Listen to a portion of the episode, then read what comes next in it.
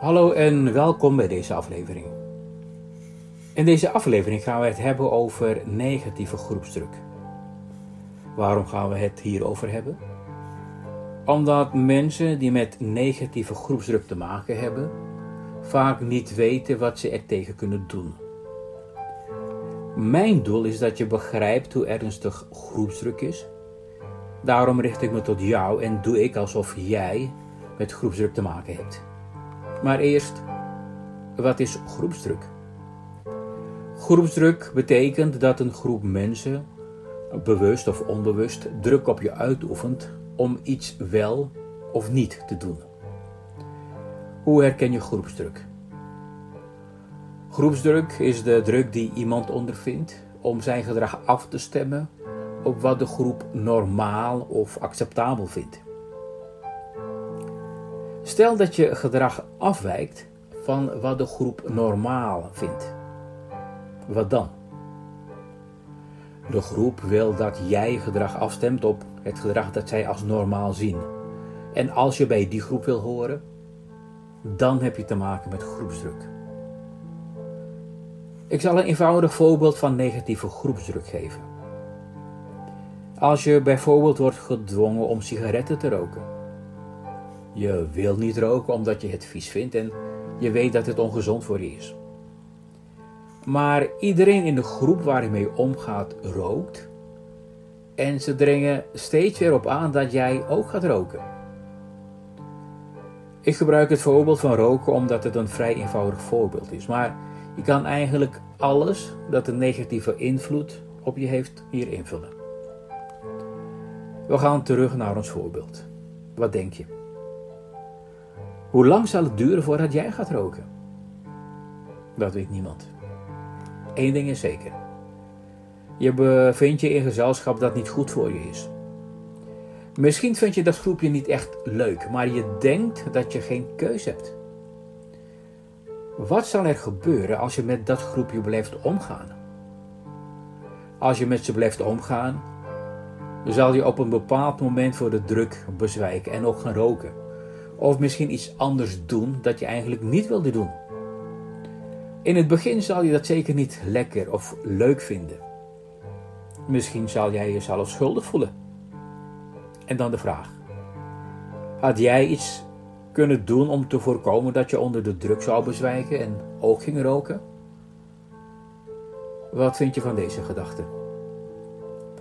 Wie met wijze omgaat, wordt wijs, maar wie zich met dwazen inlaat, zal het slecht vergaan. Deze gedachte kan je vinden in de Heilige Schrift, in het boek Spreuken, hoofdstuk 13, vers 20. Wat betekent het en wat heb je eraan? Het betekent dat iemand die met verstandige mensen omgaat, zelf ook verstandige dingen zal doen. Maar wie verkeerde vrienden heeft, zal slechte dingen doen. Daarnaast heb je er dit aan. Als je vrienden hebt die een slechte invloed op je hebben, zal je de keus moeten maken of dat je vrienden blijven of niet. Ik ga een eigen ervaring over groepsdruk vertellen en hoe subtiel die op mij heeft gewerkt. Toen ik veel jonger was, ging ik met een groepje jongens om waarvan een paar rookten. Ik bedoel het roken van sigaretten. Niemand heeft mij ooit gedwongen om mee te roken. Maar het roken was zo normaal dat ik na verloop van tijd ook zelf ging roken. Waarom? Omdat ik dacht dat het beter zou zijn wanneer ik zelf rookte. Ik had niet in de gaten dat ik te maken had met negatieve groepsdruk. In het begin vond ik het roken helemaal niet lekker en ik vroeg me steeds af waarom ik eigenlijk rookte. Na een aantal jaren ben ik gestopt met roken. Ik heb de keuze om te stoppen met roken zelf gemaakt. Dat geldt ook voor jou. Niemand anders zal die keus voor jou kunnen maken. Je zal die keus zelf moeten maken. Ik kan begrijpen dat het moeilijk is om die keus te maken. Je hebt misschien het gevoel dat je er alleen voor staat, maar wees gerust. Je staat er niet alleen voor. Je kan hulp krijgen. Van wie dan? Van mensen die een positieve invloed op je hebben. Ken jij zulke mensen? Waarschijnlijk ken je deze mensen heel goed. En je weet dat ze het beste met je voor hebben en je zullen helpen. In deze aflevering hebben we gesproken over negatieve groepsdruk en hoe je ermee zou kunnen omgaan. We hebben besproken dat negatieve groepsdruk een blijvend negatief effect op mensen kan hebben en men kan er een slecht gevoel of een slecht geweten aan overhouden of misschien zelfs een slechte gezondheid.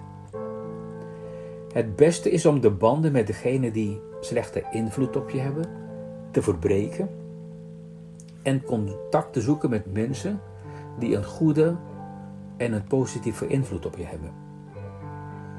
Wat vind je van deze podcast? Ken jij iemand die je met deze podcast kan helpen? Deel het dan. Dankjewel voor het luisteren en dankjewel voor het delen. En luister als je wil naar de andere afleveringen op dit kanaal en vergeet niet dit kanaal te liken en het kanaal te volgen.